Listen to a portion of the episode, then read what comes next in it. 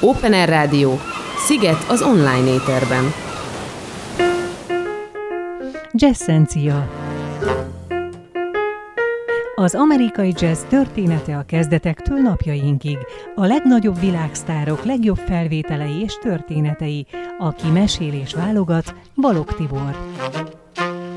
Szervusztok, szeretettel köszöntelek benneteket, ez még mindig az Open Air Rádió benne a krém, azon belül is a Jazzencia Balog Tiborral és Cserkuti Péter hangmester barátommal. Egy parádés albumot szeretnék bemutatni nektek, az amerikai jazz történet, jazz történelem egyik legnagyobb alakjának albumát. Hát igazából, mint tudjuk, el lehet mondani, hogy a 47-8-tól 66-ig minden megtörtént a világ jazz történetében, ami megtörténhetett.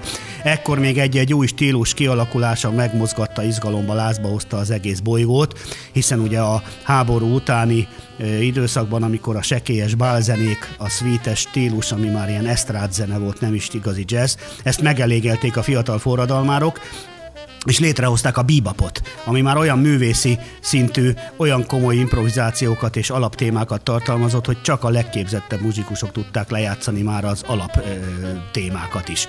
Úgyhogy igazi művészetté vált a jazz, Dizzy Gillespie, Charlie Parker, hadd ne soroljam, nyakateker tempók és ritmusok és dallamok. Aztán persze saját maguk is ráuntak erre pár év után, és akkor a Miles Davis, Lee Konitz, Jenny Mulligannel megjelent 49-ben a Cool, ami a bebop ellentetje volt, tehát egy finom, visszafogott, de azért izgalmasan lüktető, szolidabb tempójú dalok, tehát hűvös, hűvösen lüktető jazz stílusként alakult ki, ugye ez a Cool.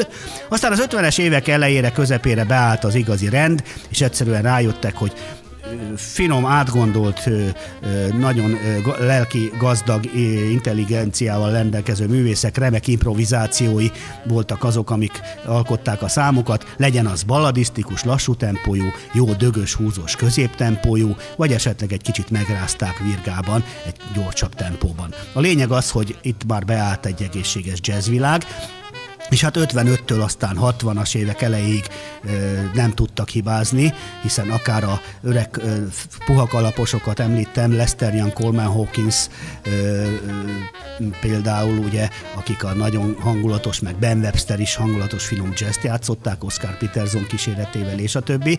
De aztán a forradalmárok megint kitörtek, és például a legnagyobbak egyike a tenor és szoprán szaxofonos John Coltrane, akit minden gyűjtő és zenész a tenorszaxofon Louis Armstrongjának tart, tehát egy nagyon komoly figura volt.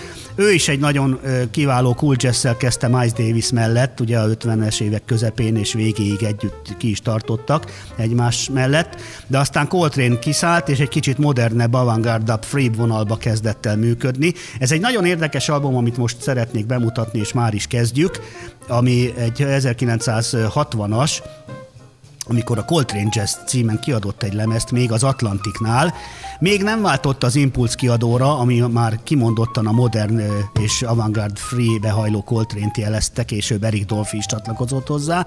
Itt már feszegeti a kereteket, de még nem billent át a vadabb vizekre.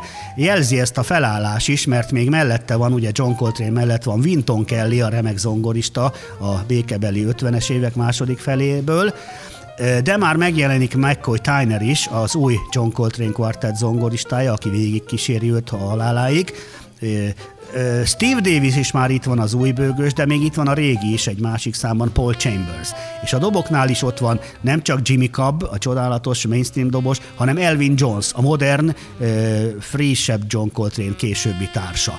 Úgyhogy jöjjenek a számok erről a nagyon érdekes átmeneti albumról, ami mindenképpen egy érdekes mér, mérföldkő volt John Coltrane életében és a jazz történetet tekintve is.